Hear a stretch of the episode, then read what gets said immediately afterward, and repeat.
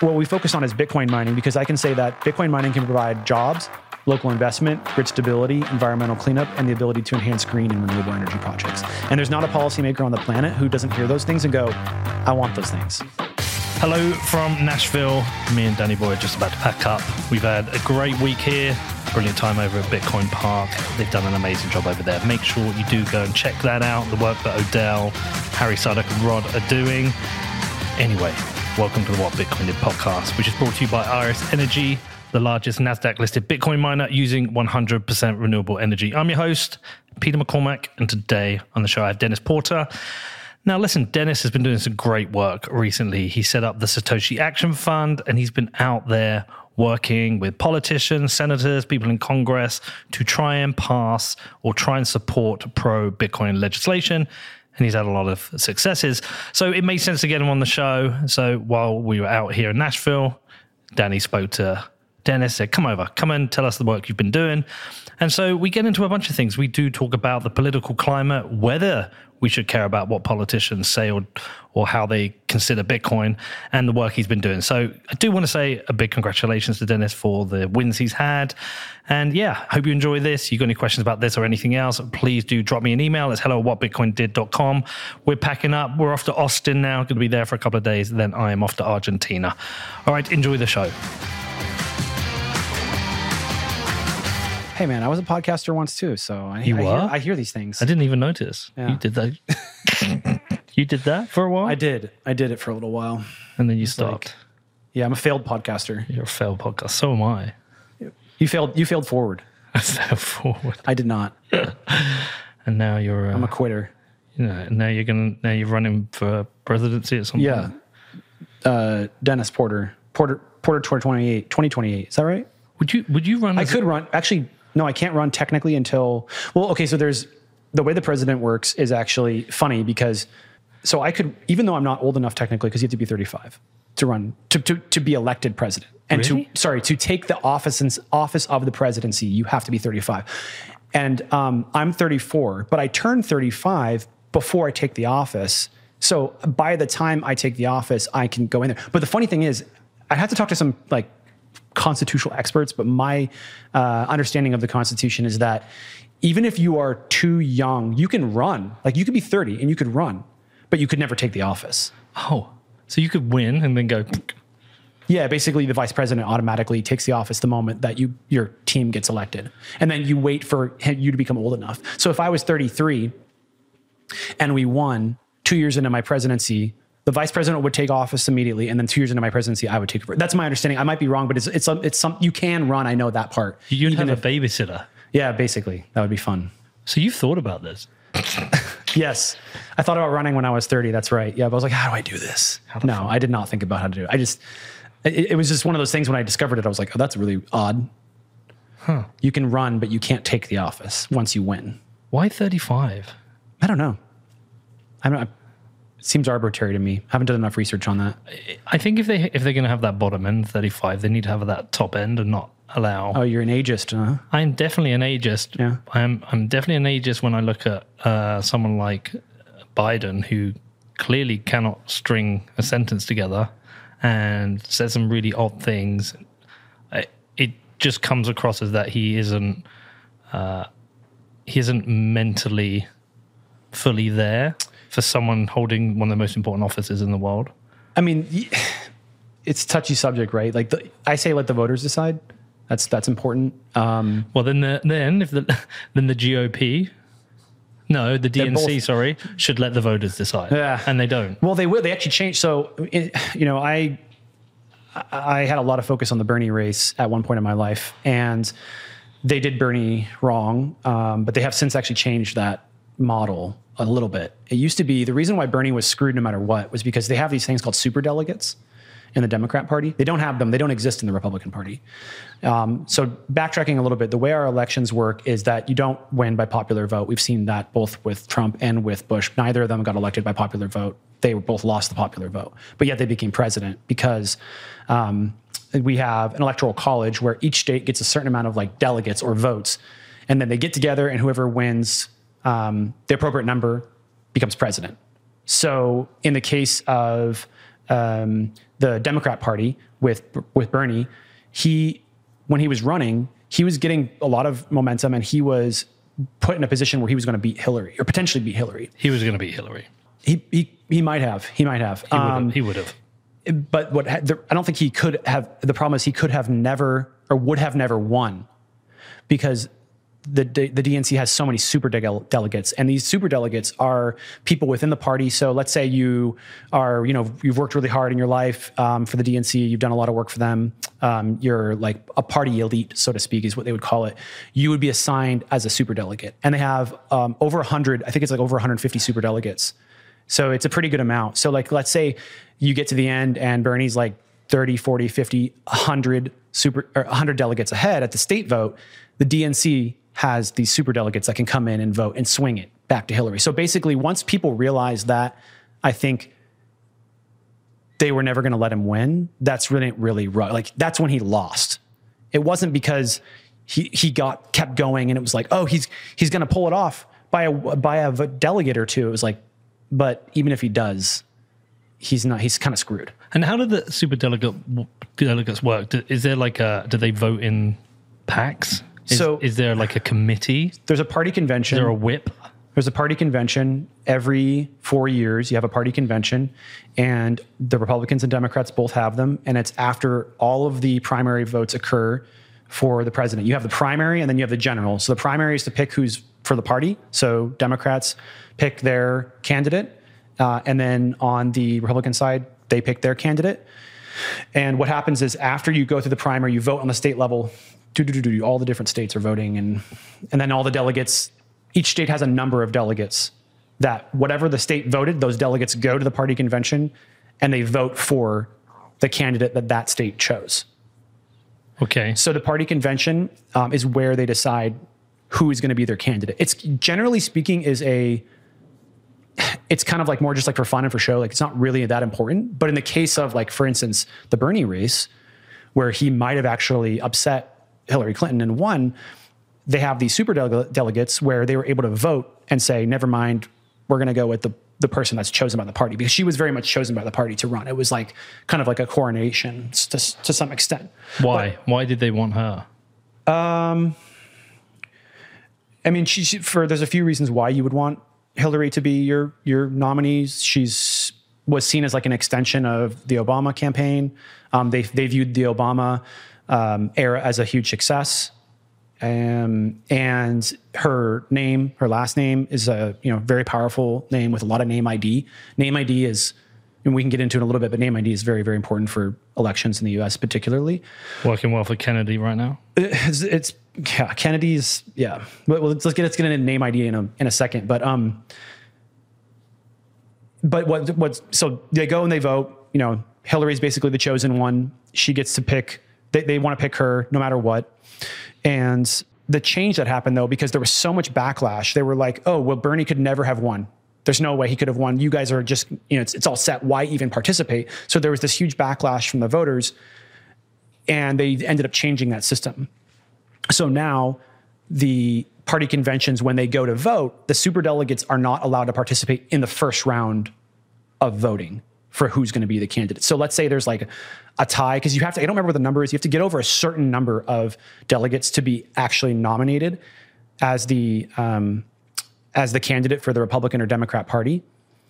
And if you don't get there, like if they don't hit that threshold, they'll go to a second round of voting, and then the super, that's when the super delegates can come in. So now, in some instances, people keep saying because I looked it up, I was like, oh, Kennedy's screwed. He's going to have the same experience as Bernie had. There's no way he can win. The super delegates will just come in and swing the vote, and he'll be screwed. He'll be done. Well, that's an, that's another interesting point because yeah, I didn't even realize till recently. My I'd made. I- Was I talking to you about this? I'd made the assumption that uh, Biden just carries on. No, no, they want they want that to happen. I mean, if I was a Democrat, um, in the sense that like you know, in, in like I was in the party, like active, highly active. Like if I was like someone who was like like a party elite and cared a lot about making sure that you know Biden wins again, like I would I would basically be like, no, he's he's it, he's our guy. We don't care. That's like a strategy, you know. You're like, meh, this guy doesn't have a chance.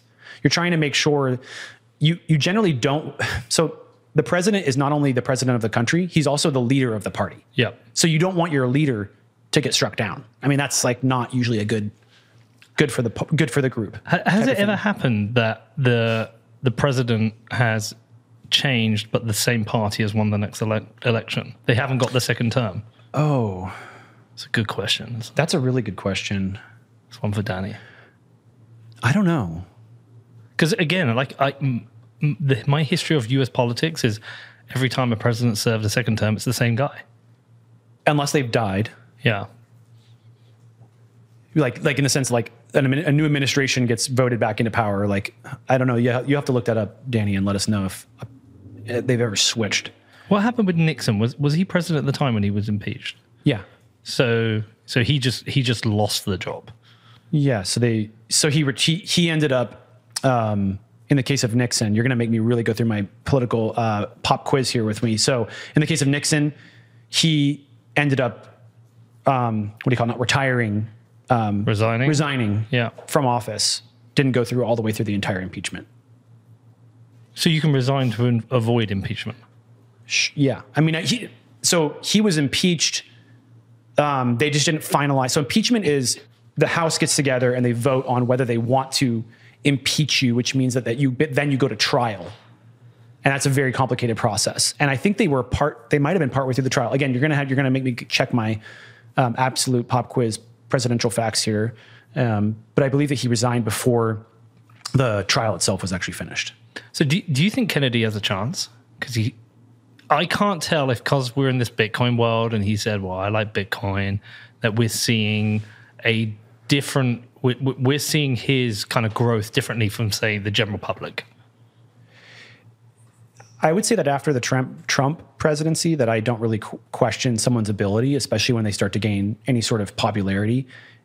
And Kennedy definitely has gained a pretty significant amount of popularity. He he by many, and even myself in the beginning was like, this guy has no chance. But like as more time goes on, I'm like, it, there are th- signs that there that he does have a chance. Now, he may lose brutally and get totally wiped out you know these things happen where you can gain a lot of momentum and then just kind of fumble it at the one yard line so to speak so i'm not saying that he's going to like we're definitely going to go into a very highly contentious primary for the democrats but he does definitely have a chance i mean you, you'd have to be you can't ignore some of the things that are going on with him and he's he's already over 20% in some polls which is very high for someone that's challenging a sitting president in a primary Can we can we get the polls up? Well, which, which- which is a trusted poll service? Is there is there one you would say? I would not. Yeah, that's nobody.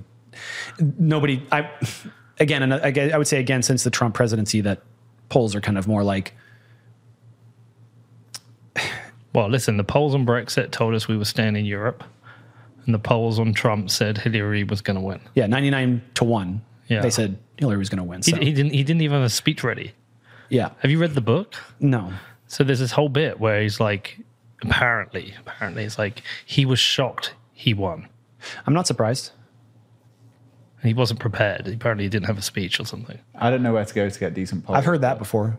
Trump. That's Biden. And Trump. There's only been one major poll that was done to show that This is interesting. he was Just- at twenty percent, so the or peop- close to twenty percent. to the people listening not watching, so Danny's got up the Biden versus Trump, and it's forty three point one to Biden, forty three point two to Trump. Is this current? Thirteen point seven. Or is this twenty twenty? I don't know. I don't know where to go to get a decent poll. That's twenty twenty four. Yeah, Can you see Kennedy in there? Yeah. You're gonna have to Google Kennedy versus Biden. Yeah. It, but it is interesting the speed at which he Yeah, has grown in popularity.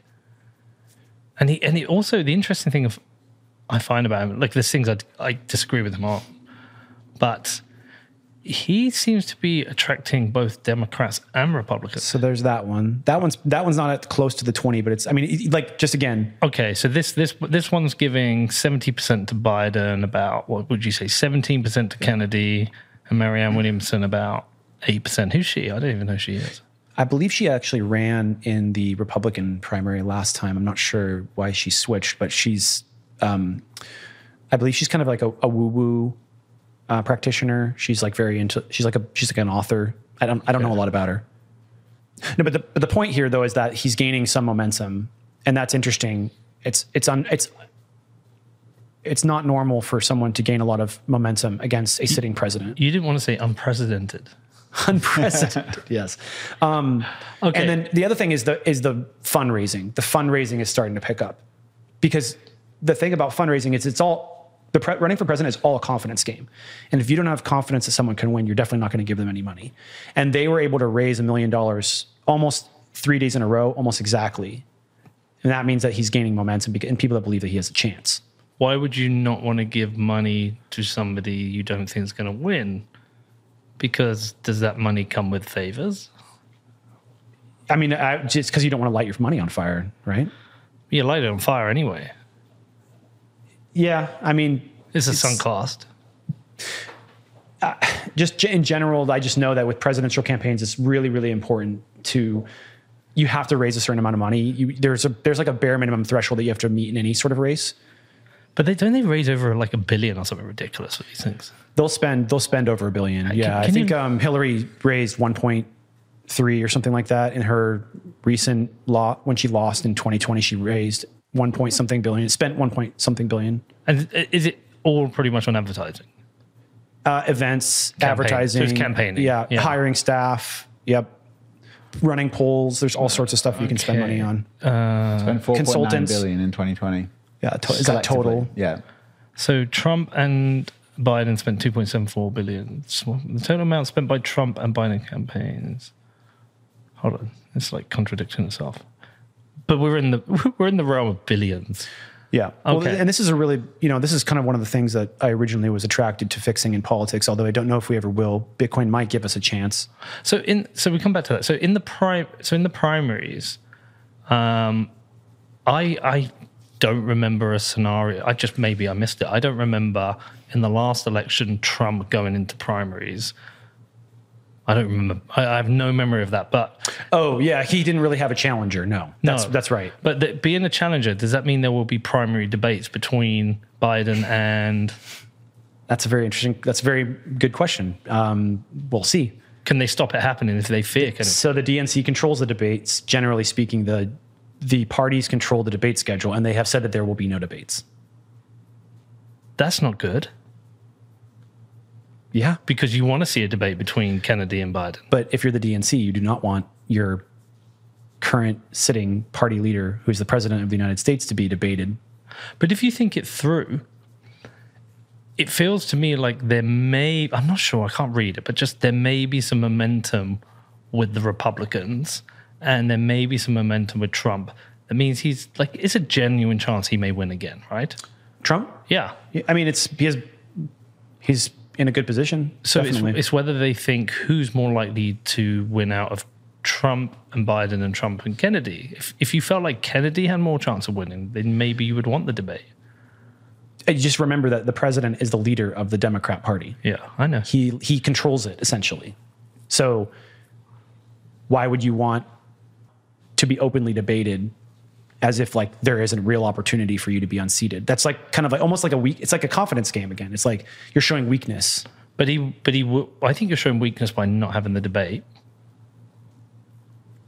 If it, it could get to a point where he might be forced to have a debate. Yeah, because he will have to debate Trump anyway, Yes, or whoever wins the Republican primary.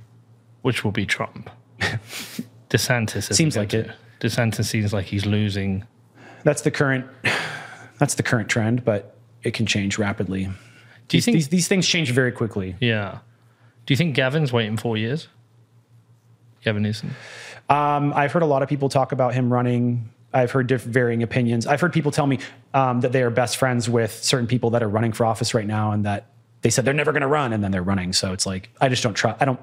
No one knows but that individual. Really, it's like it's a big decision to make. Like sometimes you're sitting there going, if this happens, or if this happens, if this series of events happens, that's what's going to make pull me into the election. So he may be looking to run now, but he might be waiting to see if for instance, Biden is weak, or if who who who ends up winning on the Republican side, who ends up ki- you know taking a big lead. If there's someone that he feels like he's a bit better matchup against, he might decide to jump into the race. So there's all sorts of things that can impact why you would run. I don't know much about him, but I have seen lots of criticism pointed towards Gavin Newsom, especially what a couple of key issues. Once during COVID, especially as I think when people on lockdown, wasn't he seen in a restaurant or something. That's right. And then, secondly, the energy policy they have in California because they've been having certain blackouts. But I did also see an interview with him recently. I think it might have been on Fox. It was uh, was it Hannity interviewed him. He, he did a good job. He's a good uh, policymaker in the sense politician. He's a good politician. He's Yeah. good at politics. He's he's very sophisticated. yeah. I don't I don't like ever since Trump ran, I literally don't count anyone out unless they're just kind of like an obvious like you know kooky person that's like nah. But pre- current governor of California, that's I mean it's a good position. Generally, people don't. Generally, the country doesn't like the idea of a Californian governing the whole country because they feel like they already have kind of like too much power and control. That's a, that's I think people have actually ran polls on that that there's like a backlash, like la- lack of interest of a Californian leading the country as a whole. People probably want to know why we're talking so much about politics. It's a Bitcoin podcast. Yeah, we should talk about football instead. Like what you did there. you can come back on the show. Yeah, Um, we could talk about football. I think we could talk about politics and football. So, uh, Dennis, people who don't know you, tell them why we're talking about politics. yeah. Well, you know, I, I started this political organization uh, called Satoshi Action Fund, and I spend a lot of my time focused on politics. Uh, the last, I would say, two and a half years, I've been really focused on the intersection of Bitcoin and politics. I've been, you know, someone of a, a student, I guess you could say, someone who cares about the political space since a very young age. You know, I grew up with my dad listening to talk radio. I grew up in a very conservative family as uh, as well. So a lot of Sean Hannity um, and various other, you know, uh, what, um, what's that other one? The other really big one I'm trying to remember right now. He he passed away recently, but there's a couple of really really strong um, podcast, excuse me, um, show hosts that did talk radio on the conservative side. My dad would always listen to them just like back and forth all the time. And every time my dad would like hem or haw or, you know, make a, oh, he'd be like, oh, pff, come on, guys, like that. I'd be like, oh, what's your opinion on that, dad? And he would share back and forth with me. And my dad is really smart, uh, really understood the political system very well from the bottom to the top, understood how the levers are pulled and moved around. So just learned a lot from him growing up. And I've always been fascinated by the space, always been interested if I could have a career in the political space. And I had tried a few different times to make an entry, but there just never really was anything that worked well for me. 2017, I discovered Bitcoin, got really into Bitcoin. I I started trying to mine, started trying to teach myself how to code. None of that really worked out and was just kind of, you know, 2017 discovered it, bull run, 2018 crashed. So then I was like, well, I'll just stay on the sidelines and kind of continue to monitor the situation, continue to learn, continue to read books. Never had an, like a public facing account at all in the space. Uh, was an anon for a long time. 20 that break was really important though because between 2017 and where we are in the current phase, I ended up going to get trained to be a campaign manager and was trained to do full stack campaign management, grassroots organization. Went on to help several different campaigns. I've done everything from like opposition opposition research, which is where you like tactically investigate your opponent on the other side of the aisle to find information on them that might be detrimental to their ability to win that race You went looking for dirt. mostly mostly looking for voting records like trying to find contradictions trying to see if they've said something that isn't true that's generally the the position that someone in opposition research can, you know is, is put in but if you find something worse than that you know always hopeful for the campaign so that's yeah in, in some senses you would you would look for dirt on your opponent um What do you think about that? Part of, uh, as part of campaigning, do you think? Because like I, I, I know it goes on. I know it happens, Mm-hmm. but it feels like you can campaign positively or negatively. So po- campaigning positively to me is understanding the electorate, understand their needs, what they want, and telling them what you would do for them. Mm-hmm. The negative side of that is telling you what the opposition won't do based on X, Y, Z.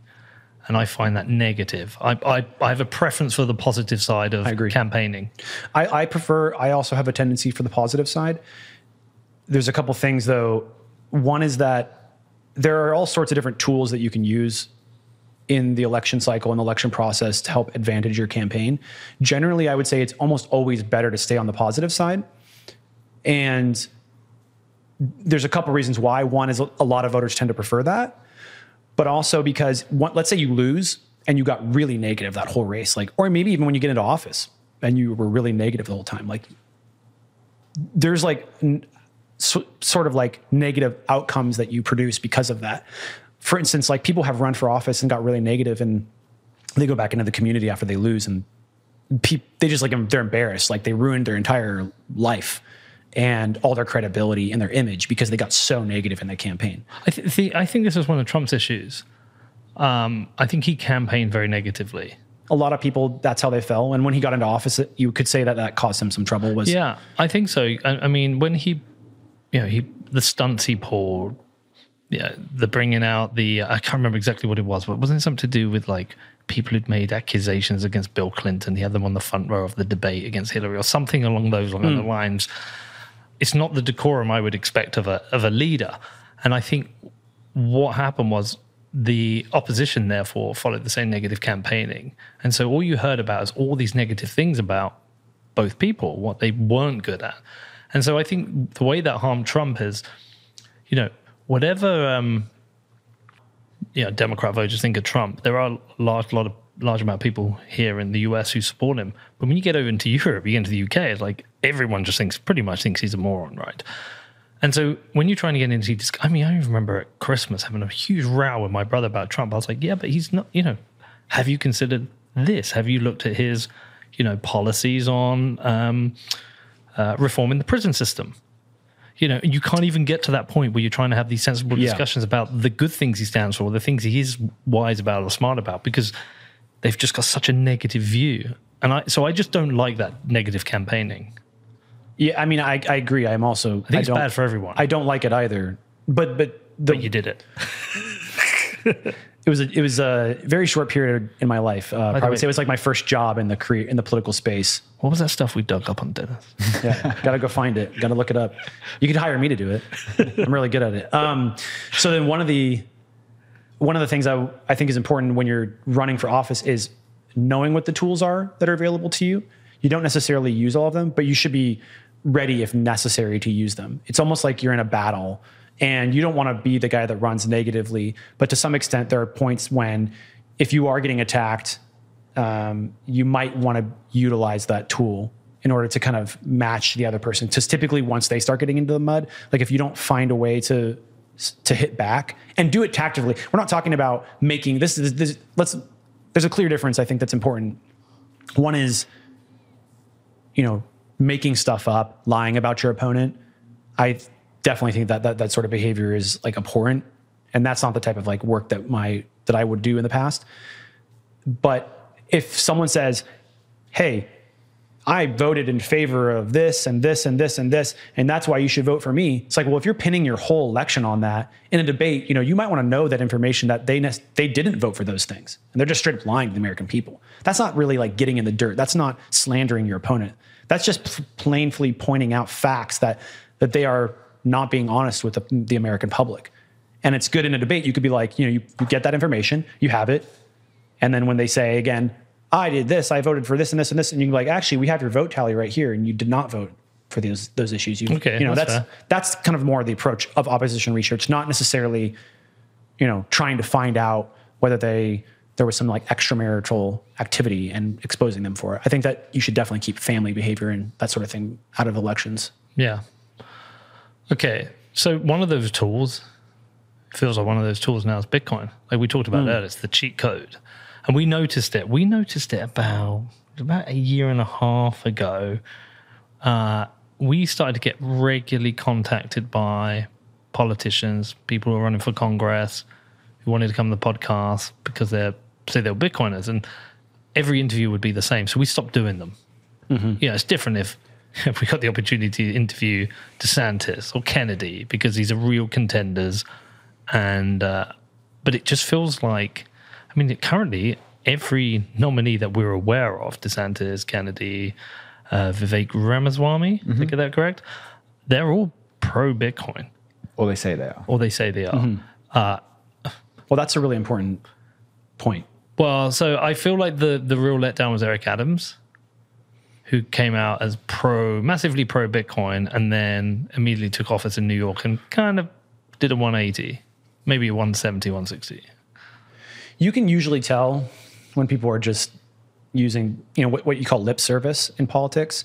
Uh, and actually, from a very early stage, I this is about two and a half years ago, two years ago, when I started trying to help move or grease the tracks for the political space with Bitcoin and get more politicians in and help them understand Bitcoin and help them to support it. I, I knew that, that we would start to travel on a very interesting trajectory. And along that trajectory, I wanted to make sure that Bitcoiners knew how important it was to demand more out of their elected officials.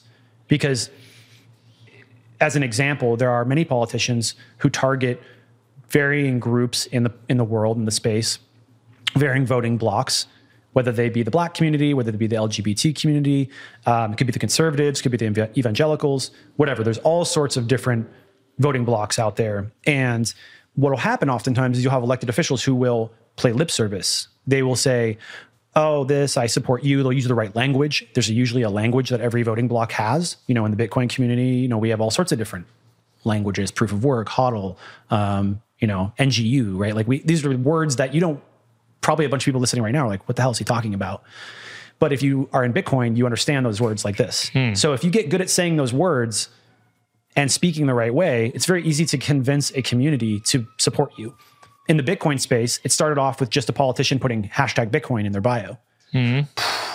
Thousand, you see tweets, you know, copy, someone would take a photo of it, screenshot, put it on Twitter. Oh my gosh, this candidate running for office, not even an elected official, this candidate running for office is they're pro Bitcoin. How amazing. Well, that's great, but that's kind of a form of lip service. And that's why I wanted to make sure that Bitcoiners know to constantly demand more out of people that do use the, the Bitcoin cheat code. So we're transition, we have transitioned from, you know, hashtag Bitcoin to tweeting about Bitcoin, where politicians would tweet about it, boom, that blows up. And that would be, you know, candidates. Now it's like, oh, if someone's now we have learned when someone's running for, oh, it's just a candidate. We shouldn't even pay attention to them. That's not enough for us now. And then it was introducing policy. We saw all sorts of policy introductions occur. Oh my gosh, pro Bitcoin bill, boom, taking off. And then people realized, oh, it's just an introduction. It doesn't mean anything. It's not a law. Nothing's happened. And the Bitcoiners are constantly demanding more. And now we're starting to see that it's not good enough just to have hashtag Bitcoin. It's not good enough to tweet about Bitcoin. It's not good enough to be talking about Bitcoin publicly. You need to introduce policy and pass policy in order to get the support of the Bitcoin community, which I think that's really important because what's the ultimate goal of any sort of political effort is to pass policy. Because if you haven't actually had a real world impact, then what's the point? You're just, it's just all lip service. And to those Bitcoiners who have previously said, ignore the politicians, they don't matter, just keep building, forget about it. What do you say to that? Because I've seen, like me and Danny have talked about this. We we talked about it months ago. Like fair play to Dennis. Dennis is like having real world impact. Uh, I remember seeing Pierre Rochard retweet something that you'd done. And, you know, Pierre is a hard nut to crack. And when you've earned Pierre's respect, you've obviously done something highly credible and we were, we were there. We because you know we knew you previously as a, somebody who was doing a podcast. We're like, oh, here we go, failed podcast, another another upstart, yeah, no, yeah. podcast, another ra- challenger, another, squash this one, another rascal coming yeah. coming at us. But no, no, we, we, you and I have uh, always taken the piss out of each other, but like always liked you. But like you started to have some material impact. We're like, yeah, fair play. This is this is actually impressive. So to those people, that's me. That's my perception. I do think you should engage with politicians. I do think we should try and help them understand so they don't write bad policy. But other people think just ignore them. Yeah. Yeah, that's not the right approach at all, in my opinion. I, I think it's really important to engage politically. It, it's, I mean, just look at some examples, like for instance, in El Salvador, like this, none of that would be happening if there wasn't sort of po- some sort of political effort. I think people are just kind of maybe turned off to the word politics yeah. and political and politician I, it's oftentimes why you hear me say things like policymaker, lawmaker, uh, elected official instead of those words because they seem to be kind of cursed. They are cursed words. Um, if you want your country, if you want your state, and you want your city, and you want your community, and you want your family to benefit from Bitcoin, then you should want the whole world to move the right direction on Bitcoin, and that would include the place that you live. So if you are thinking, you know, I wish where I lived was better for Bitcoin, you need to, you have to engage politically. You have to be participating in the political system. And it, I would challenge people who say that we should ignore politics, um, who also are supportive of the US Constitution, to think about how politically engaged those founding fathers were. The founding fathers were extremely politically engaged. I don't think you could possibly be more politically engaged than they were at the, that point in history. And they went on and they fought for independence, and 10 years later, you know, the United States was free. It only took a decade to go from being under the thumb of the king to being a wholly free and independent nation. I mean, I, I thought you were disrespectful to our king. you know, My I, bad. we raised you, Yeah, we fed you, that's right. we gave you tea. What did you do to us? We poured that tea right in the harbor. You threw it right into Boston Harbor. yeah. And you know what? Fuck you guys. Hey, well, at least we're good. We're good allies now. We are good allies. And you know what? In fairness, you got rid of us for a 2% tea tax, and you've kept your tax rates low, especially in California. Yeah, they're super low. Yeah. Yeah I'm, I'm from Portland, Oregon. We have really, really low taxes. It's the best taxes in the whole country. Is that true? No, Is it the worst? it's not as bad as California. It's pretty high though. I would say that it's it also on the like on the thing of tax. Like I'm not anti-tax. I just there's a misalloc a pretty significant misallocation of capital in government when it comes to Everything. programs, which is to be expected. Kind of, you're almost like the price for making sure stuff gets done, no matter what, is that it's expensive. This show is brought to you by Ledger. Now, Ledger is the world's leader in Bitcoin security and is the best way for you to own and secure your private keys. If you are still holding Bitcoin on an exchange or with a custodian, it might be time for you to take your Bitcoin security a little more seriously because remember, not your keys, not your Bitcoin. Now, Ledger hardware wallets paired with the Ledger Live app are the easiest and safest way for you to start managing your private keys. You can send and sign your Bitcoin transactions with full transparency in the Ledger Live app, and honestly, it couldn't be easier. I've been a Ledger customer since 2017, and I'm still using the same Nano S I bought back then. Now, if you want to find out more or purchase a hardware wallet from Ledger, then please head over to shop.ledger.com, which is S H O P dot L E D G E R dot com. Next up today, we have Iris Energy. Now, Iris is the largest NASDAQ listed Bitcoin miner using 100% renewable energy. Their strategy is to target markets with low cost, excess renewable energy, and they build their own highly efficient Bitcoin data centers. They are led by a seasoned management team with a track record of success across renewables, infrastructure, and digital assets. And Danny and I met them recently in Canada and were super impressed with Iris Energy and their values, which align with us. So they're a great fit for what Bitcoin did and you, the listeners. Now, we are going to be working with Iris Energy on everything from the podcast to films to live events.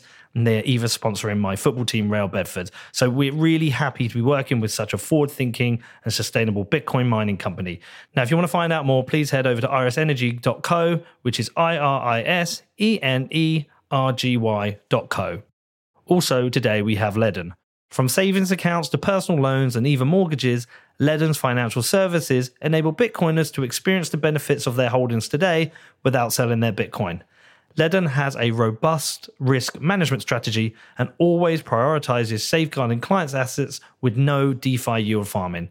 And Ledn only supports Bitcoin and USDC, two of the highest quality and most liquid assets in the industry. They are also dedicated to transparency and are the first digital asset lending company to complete a proof of reserves attestation, which they re verify every six months. With multilingual support on standby 24 7, Ledn is there to support all your needs. And not only is Ledn a sponsor, I am also a customer of theirs. Now, if you want to find out more, please head over to ledn.io, which is L E D N.io. I mean, I, again, I agree with you. I think we should engage with politicians. I, I wish we had a Satoshi Action Fund in the UK because we don't. Well, Freddie, let's be fair to Freddie. Freddie's, Freddie's, do you know Freddie New? Working on it. I had Yeah. a call Freddie. Um, seems like they've got some great. He's he's got a background. He understands the system, so it seems like they're in a good position. So I think we're lucky to have people like him and yourself doing this, but I, I agree we should be engaging. We should be encouraging this because we do not want bad policy. We do want we do not want bad law. And you are making significant progress. But can I just backtrack a second? Because you talk about voting blocks. Uh, so the Bitcoiners are a significant voting block now. Mm-hmm. And quite an interesting one is that they, you know, I can imagine voting blocks are. No, no, actually, I think what I'm going to say is wrong because you talked about like the Hispanic voting block and they can swing, I guess, between Democrat, Republican. Oh yeah, Yeah, absolutely. Yeah. I mean, the the, the, the um, President Abraham Lincoln was the president who freed the slaves, and he was a Republican in the sense that he, you know, he fought the Civil War, and part of why the Civil War was fought was pretty big reason was over slavery, and now the Democrats are the ones that have all of the black community and supporting them. So people switch very aggressively, pretty regularly, all the time. And so the the Bitcoin voting block is obviously an important voting block, but it seems to be. I know Kennedy, but he's a, he's certainly an oddball uh, in certain ways, and I, I don't mean that him his personality. I mean in that he uh, seems to uh, be attractive to both Democrats and Republicans. He seems towards the center on certain issues, um, but it, it seems to me that it's been much more uh, on the side of the Republicans who've taken an interest in Bitcoin. And I know we're seeing a change on the Democrat side. You've made some progress. You've been uh, getting uh, Jason's book out there to be read by people. But historically, why do you I think? heard it it- has a great foreword. I think it's brilliant. The foreword, personally. Have you read it? Because I thought ChatGPT did it. Well, it was a mixture of ChatGPT. So I don't actually write anything anymore. Everything I write, I get ChatGPT to structure it. Of course. Um, what I do is actually, you know, this is a really good trick is you write it out. Like you take your first draft and you just do it. Like you don't don't be super judgmental. Don't care what it, how it sounds. Like because normally you have to be like really crafted and really go through and make sure it's it's balanced and and everything kind of is cohesive. What i'll do is i'll write something and then i'll put it through the thing and give it a prompt and say hey you know spruce this up for me. Because then it gets it actually starts to like understand your voice a little better. Because if you just say, write this thing for me, it, it has none of your voice in it. Huh, that's interesting. So I don't. Uh, What I do is I say, all right, I need to write a foreword for a book. I want it to be 1,200 words long.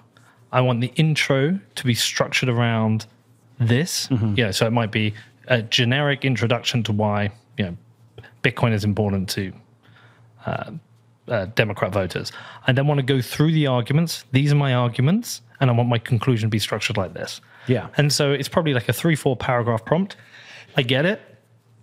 And I take that and then I rewrite that because usually it's more than 50, 60% wrong.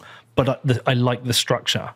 It always seems to give me a very, very good structure. Yeah. And I'm like, okay, that's great. That is structurally correct. So then I just rewrite it and then I put it through Grammarly to make sure my grammar and spelling is correct. Well, it'll do that too. Yeah, I, Grammarly, I think, does a better job. Okay. Yeah, but um, but I'm I'm mainly using ChatGPT to give me structure, not not to give me arguments. I already knew my arguments I wanted to write in that foreword. Um, I mean, there was one key argument really. Yeah. Um, yeah, I like AI. I, I think it's the interesting thing is it's going to get more and more sophisticated over a very short period of time. I think it's overhyped right now, but I don't, you know, in the sense that like people are like, oh, it's going to change the world. I don't think it's there yet, but it, but the thing is that it changes so rapidly that it, it probably will get closer to that sort of vision than what people had spoken about the internet. Like in the beginning of the internet days, people were, oh my gosh, it's going to do all these amazing things. And it took like 20, 30 years for it to take place. I think the AI curve will happen much faster. I use it nearly every day. That's what I heard you say that on one of your shows recently. every I, I, don't. I never listened to your show, but I heard that one. no, I use it for, like I say, uh, press releases, a policy. We needed a policy for my football club. It wrote the entire policy. I said, write a, uh, uh, what was it? It was like a non discrimination policy for a football club that follows the Football Association's guidelines. He literally wrote it within seconds. That's great. Uh, I'm now using it for design concepts. Using we, Midjourney. We use it for research. There you go. And you are you using it? I, d- I, I think I've kind of stopped using it a little bit. I, it's kind of fallen out of my my habits. Con- Connor's using it. Connor's, yeah, for for editing, it's pretty good. Yeah, Connor's using it for editing. Yeah, we use it for. Um, so we one of the things that we did at Satoshi Action was when we were going through the process of trying to pass policy and law, we found that there was like va- basically no research on Bitcoin mining. like there's some, but in comparison to you know other industries, there's not very much at all. And so about what four months ago, we launched Satoshi Action Education, which is our research arm, and just fortuitously, like simultaneously, a gentleman named Dr. Murray Rudd happened to reach out to me just out of nowhere on Twitter, like Anon 300 fo- like less than 300 followers like hey said just enough like i read pretty much all my dms i don't respond to all of them because just that would be insane but i read most of them even the ones that are like in the garbage box Yeah. i'll just quick check it see if it i can tell really fast Yeah. because i've done it so many times i can tell quickly if it's scam or not and uh, dr rudd was like hey you know i've seen your work and i want to talk to you about research. And so we got on a call we started talking and he came on as our our science lead science director for satoshi action education pretty quickly. And at the same time like the ai hadn't even been out yet but he would, had already been playing around with like very rudimentary kind of ai stuff. And then it really started to take off and now he's been using it full time. I think we, i mean we have i don't know if we can i don't want to announce anything but we've been doing some like data crunching on one of the key question exercises that we're working on right now which is essentially an exercise to bring together policymakers industry and academia to determine like what are the actual questions that we need to answer in the research world? Because oftentimes you know there's plenty of smart people who could go oh we need to answer this question we need to answer that question in the bitcoin space. But there are an infinite amount of researchers outside the bitcoin space that might want to do good bitcoin research but there's no sort of guidepost or um, research agenda for them to look at and go, oh, that's what needs to be answered. That's the that's the place where we're going to have the most high impact. When it comes to research, researchers always want to have the highest impact possible because citations are really important to them.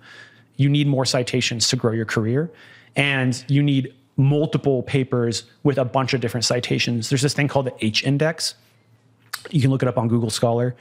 Every every single academic has a score and that tracks their citations. And you want your citations to go up, but you also want your H index to go up as well. And it's very hard to get your H index to go up. And so you're when you look for what kind of research you want to do, you want research that is going to be cited a lot.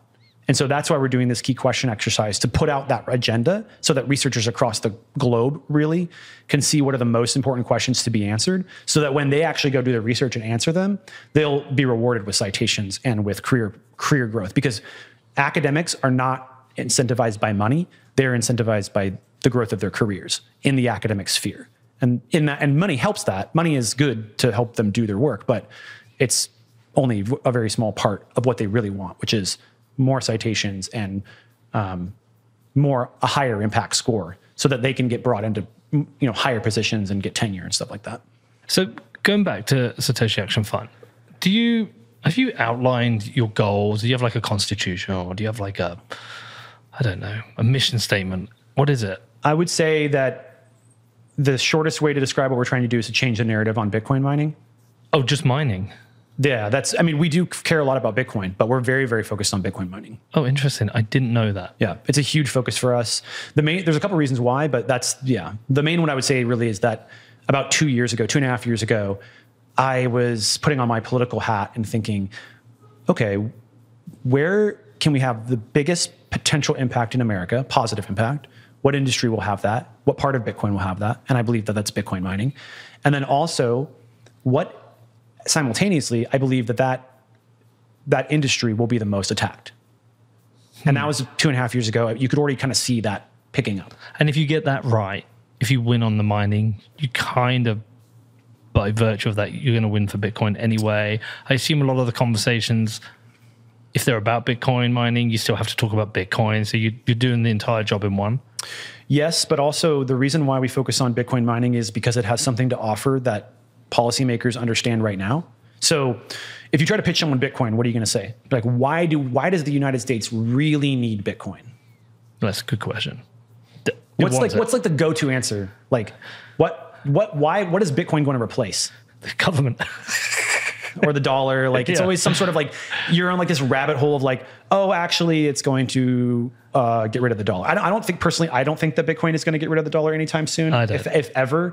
Um, but that's usually like they're like, well, because your currency sucks. Well, to be honest, the United States currency really doesn't suck that bad. Um, it's the best fiat currency we've ever had, pretty much in human history. And I know that it's going through a lot of trouble right now, but it's it's still way better than Argentina or Zimbabwe, where they are dealing with multi triple digit inflation, right? So wh- when you're pitching Bitcoin to a policymaker, like what are you actually selling them on? Like t- maybe in 50 years the dollar will go away.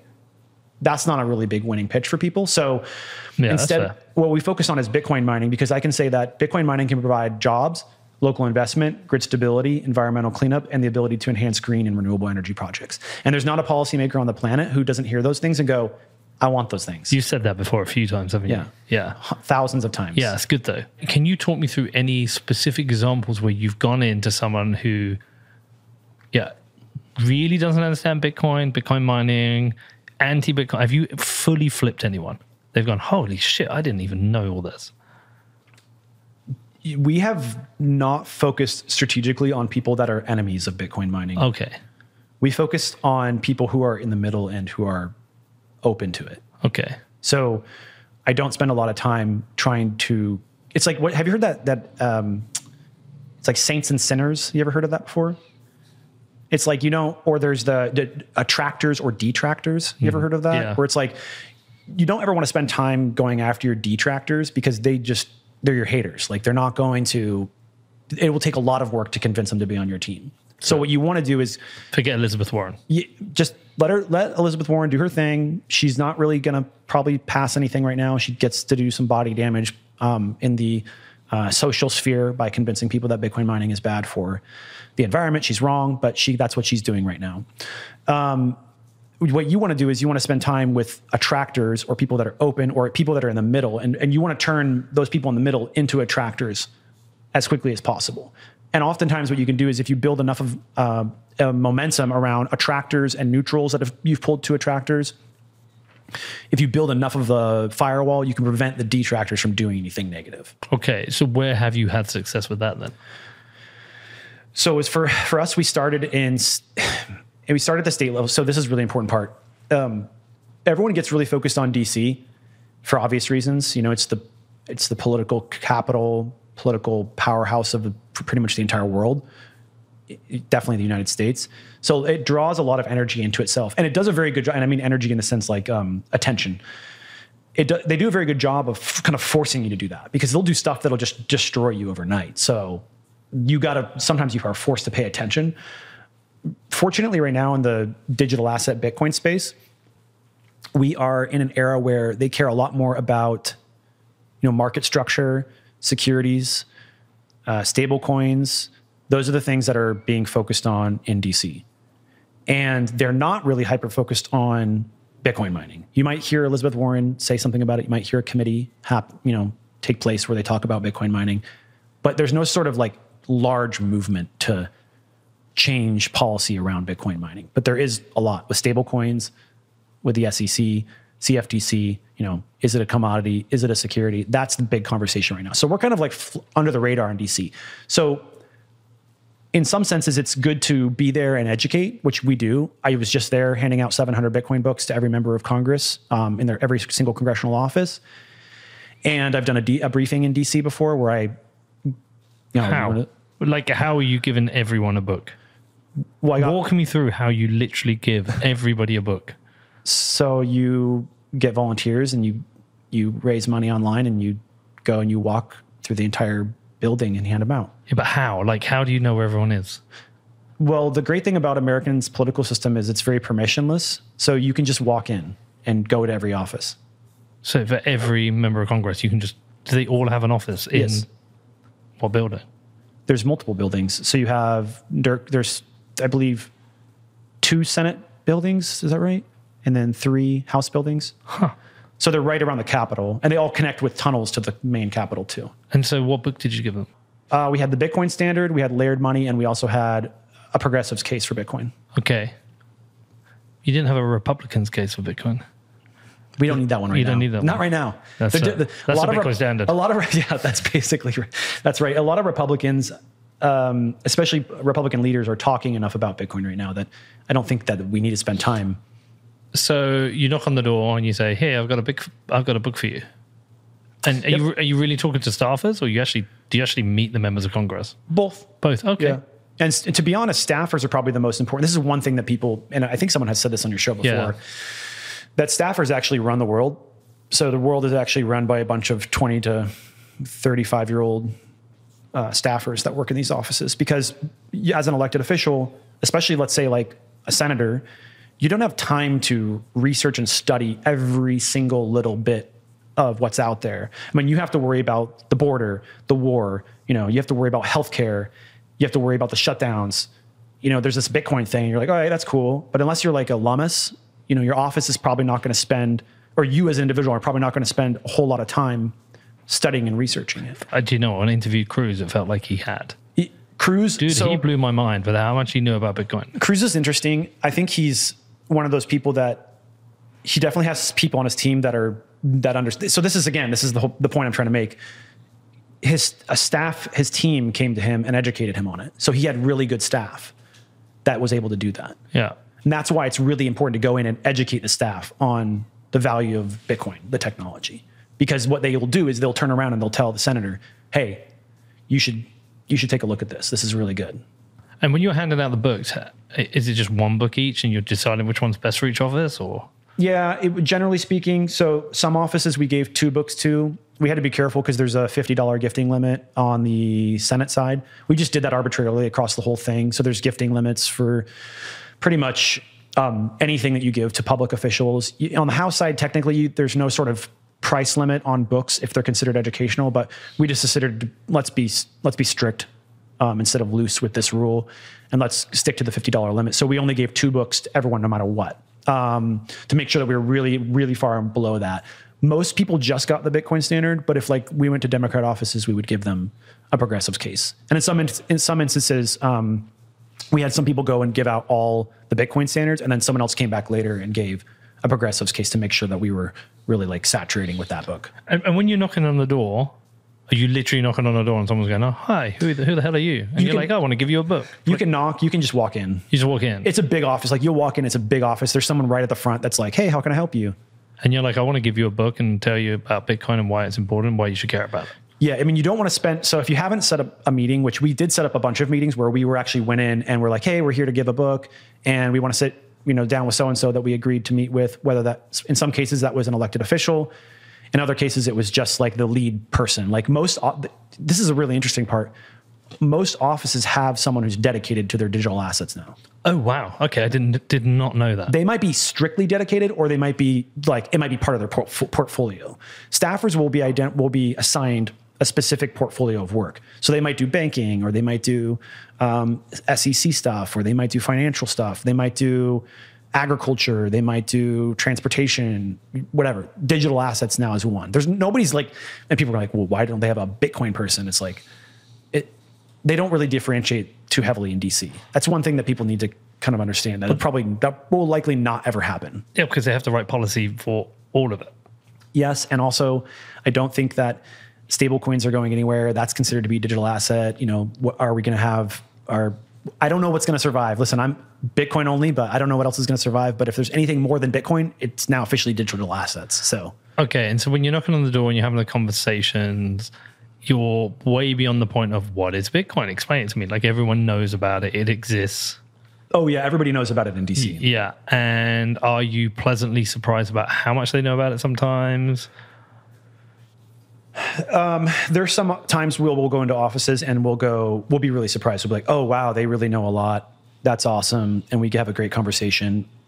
We spoke with a rep from Florida recently, a sta- our staffer from that office, and he was particularly very interested in Bitcoin mining and talked about how his boss was leaning into energy and how they were going to do a, a op-ed on nuclear and how he's super supportive of nuclear energy. And so you do have instances like that. Like the worst case scenario is you'll go in, you'll be like, hey, I'm here to hand off this book. Thank you so much. Um, have you had an opportunity to learn about Bitcoin yet? And they're just like, yep, thank you so much. Bye. Like, Okay. you know, you will get that. But it's all about like, it's like fishing. Yeah.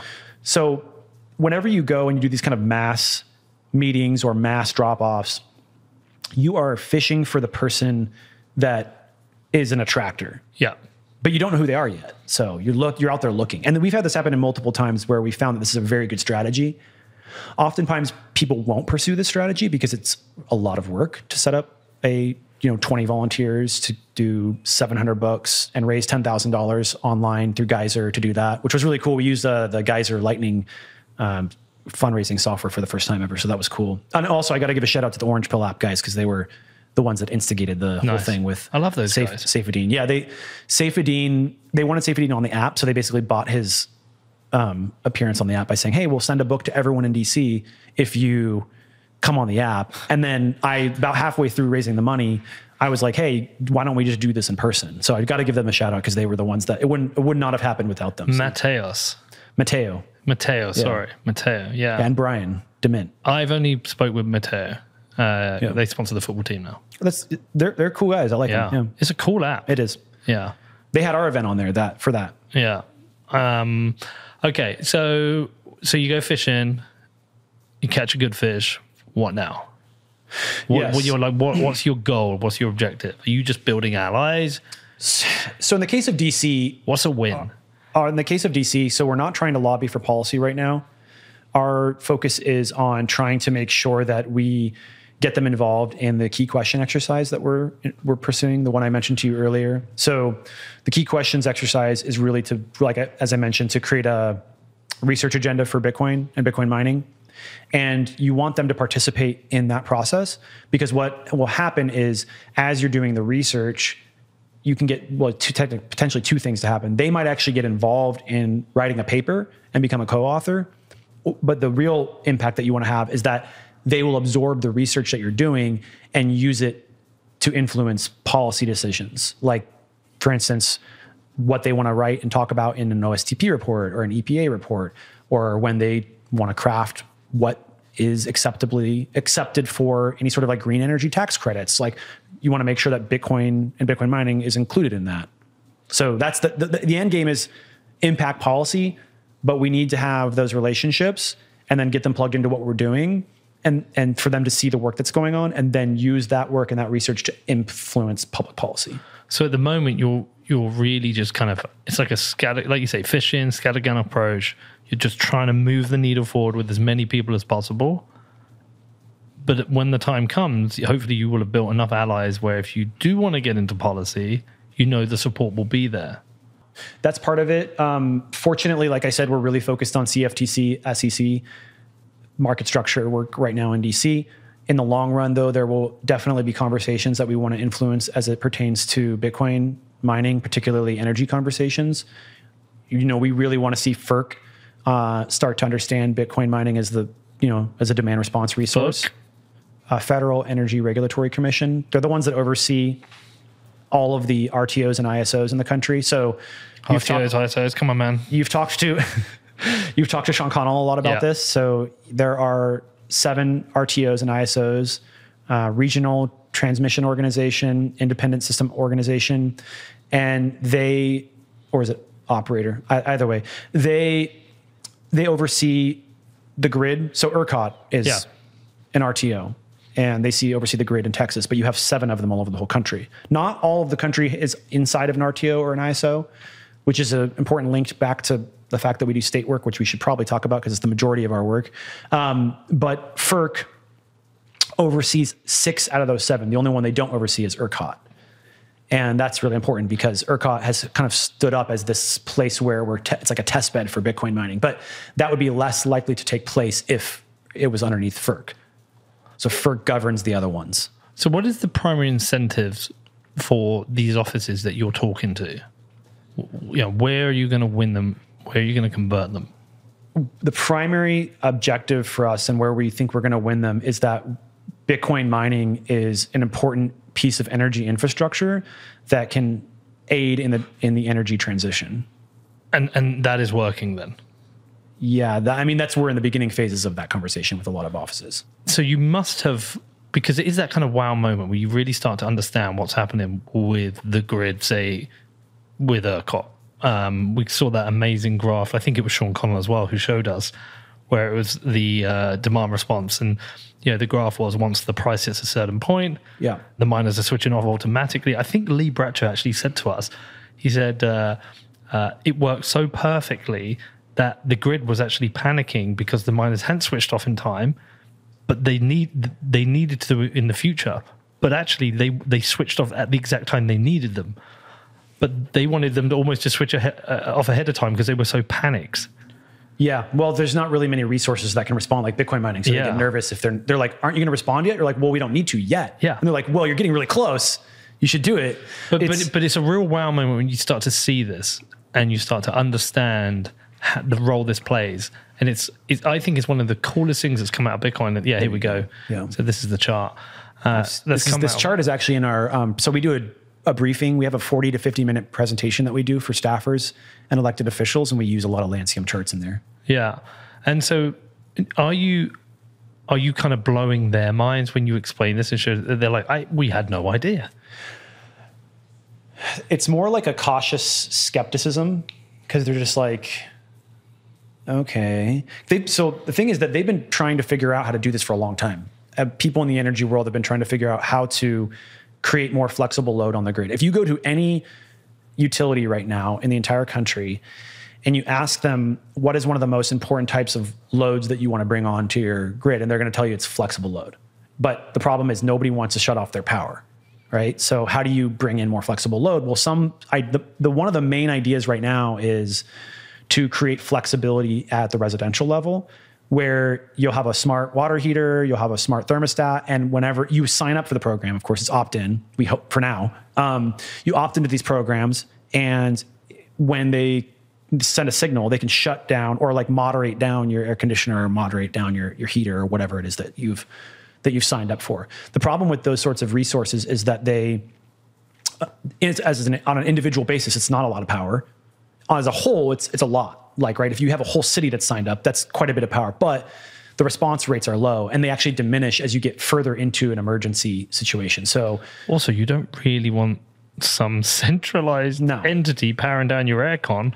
no, this and we found that that's true. That there's a there's a very there's a very rapid breakdown on how many people will stay in the program depending on how long the response goes on. So like let's say Texas, you have Texas, you have ERCOT, Winter Storm Elliott came through and the you know the grid is going to call out for people to turn their power down. Well, it's it's a winter storm, it's an emergency. You're like you're trying to stay alive.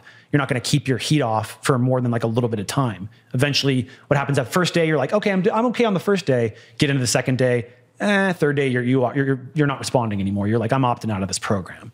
Where with the Bitcoin miner, it's like it's a it's 96 plus percent we saw during Winter Storm Elliott, which is extremely high response rate, and it's a lot of power. And there's no other load like it. Batteries can do some of the same thing, but there's a there's, There's a, a lim- limitation, There's a right? limitation because you can only absorb and distribute so much power. Um, what one really interesting thing that happened to me at one point, and this is when I realized that we're we're on the right track, is I got a former FERC economist to get on a phone with me. He had just retired. Uh, oftentimes, when you retire from government, you're looking for consulting jobs, so they will start to take calls when they retire because they might want to get a consulting gig out of it. Um, I didn't realize that until after I'd done that a few times to people who were retiring. I was like, these, every time they were like, "By the way, I'm consulting now." I was like, "Oh, that's why you're taking the call." Okay, Another cheat code. yeah, another cheat code. So, got on a phone with a former FERC economist. Spent 20 plus years at FERC. He was you, they have orders. FERC, FERC puts out an order. Same with utilities. They're all called orders. It's not a law. It's not an act. It's an order. Once you get once it gets signed and put into, I don't know if you call it a law. It's like once it gets put into effect. So at FERC, they're the there are a lot of the laws around demand response are generated through FERC. For instance, you cannot force someone to participate in demand response without just compensation. That's a FERC order. So you can't be like, hey, you have to participate in demand response, but we're not going to pay you for it. So the guy that was the brainchild and was the main guy behind all of that, he had retired. And so I got him on a call and I said, hey, you heard about Bitcoin mining? He's like, I have heard about Bitcoin mining. And I said, Did you know that it's really a good demand response resource? And he's like, I've heard stories. He's like, Let me ask you three questions though about Bitcoin mining, and I'll tell you if it, if I think it's a good demand response resource. He said, Does it use a lot of power? I said, Yep, uses a lot of power. And then he said, Does it want to be on all the time if given the opportunity? And I said, Yep, wants to be up on all the time, 24 7 running if possible. He said, But then simultaneously, most importantly, I can shut it down whenever I want. And I said, Yep, it's extremely flexible. You can shut it down at any time and for any length. And he said, If what you're saying is true, then Bitcoin mining is the best demand response resource on the planet. Well, this is what Sean Connell said to us, didn't he? Mm-hmm. He said, I can't remember what it was. Wasn't there some like report or something that said this is the requirement we have for de- demand response and Bitcoin mining was the only service that could fulfill all the requirements? Every box. Yeah. Where did that come from? I can't remember exactly. Yeah, there was like some kind of, it might have been FERC or somebody who'd written this kind of what they need from demand If you, response. if you look at what they need from demand response, it's literally like they're describing Bitcoin mining. so we have this perfect answer Yeah. That we have to just get around people's uh, pre-built uh, biases. We've got to get around that, which I guess you're doing. That's one of our main objectives is education on Bitcoin mining. Yeah, this is it. We use we use this one too in our. I, I asked Sean if I could use them, so he's nice. Yeah, so this is the chart that um, Danny's just put up. Demand response, industrial sector application, manufacturing processes for steel, cement, and Bitcoin mining. Yeah, I mean, like, uh, you're just to have to go on the YouTube and look at this chart. We'll put it in the show notes too. But But, I mean, uh, like- the key thing seems to be the unlimited hours. Yeah, so like That's a steel what nothing else can plant up to 96% load reduction, but can only do up to two hours. That's because they can't, it like destroys the production of steel, right? Yeah. You, One of the things that's missing from this sort of like overview of Bitcoin mining too is not just that it is like the amount of energy that you can go back to the grid, like as a percentage, or how long. It's also the programmatic ability of it. So like if you shut down the melt shop, you know, that's like let's say it's say, let's say it's 10 megawatts. You're shutting the whole thing down. You're not shutting it down programmatically. So with a Bitcoin mine with Bitcoin mining, because each machine is like roughly 3.5 kilowatts, you can shut down a percentage, an Yeah. exact percentage. So you can you can laser focus in on not just demand response, but this is really important for frequency regulation as well. I mean, the great thing about this chart, you look at steel plants, right? You can close them for up to two hours. You close down the melt shop. And then you've got all this other stuff that like it impacts the continuous casting, the hot rolling mills, the profiling, blah, blah, blah. And the same with the cement mill. You go into the Bitcoin mining, it's like unlimited hours and you're closing down SHA 256 hashing. That's all you're closing down. You have to see this chart. I encourage anyone listening to go onto your, Danny, can we stick it in the show notes? Yeah, definitely. All right. Why, why would it be only 97% peak load reduction? That's what I don't understand. I had talked to someone about that before, and the basic premise was that that there are other things going on, other operations going on where you can't Okay. shut it down like hundred percent of the way, all the way down. The mining machines themselves, as individually as, as individual units, pretty much you can shut them all the way down. But it's like the motherboards stay on or something like that. Oh, I see. I don't remember the exact answer um, that I was being that, but there was some there's some reason why it can't go all the way to hundred percent. Pretty compelling. So you sit down with people, you show them this, and Yeah. what do they say next? Yeah, they're pretty blown away. They want they want more. So this is why we need to do more research because they want evidence to back it up. Then how much have you got from ERCOT? Like, does it? Do we have the perfect case study? Because there's also kind of, and I can't tell if it's FUD, but there's also mixed things that come out of Texas. So you'll hear that anywhere. So when I, when I talk to people about ERCOT, I, they you know immedi- immediately they kind of yeah like they like oh ERCOT like any energy professional because the ERCOT is kind of a mess in some ways, but it's good. It's it's it's it's good and it's bad. The the bad is that they are they're, it's like a giant microgrid, right? Yeah. but that's kind of forced them that causes bad things to happen but it's also forced them to innovate a lot so that's why they are you know nationwide leaders on demand response and frequency regulation and then on grid, grid telemetry which is basically the measurement of what's going on on the grid the amount of data that they have and the amount of programs they have far out far out exceeds anywhere else in the united states by quite a bit and it's because they are forced to have to do that because of how kind of shitty it is there This show is brought to you by Bit Casino. Now, Bit Casino was established in 2013 and is the world's first licensed Bitcoin casino. It is trusted by tens of thousands of players worldwide, and they not only have cutting edge security, but they offer fast withdrawals and VIP experiences that money can't buy. Bit Casino also has over 2,800 games and tournaments for you to try out. And with their 24 7 live chat support, you can always get help if needed. Now, if you want to find out more about Bit Casino, the first Bitcoin casino to win an EGR award, head over to bitcasino.io, which is B I T C A S I N O.io.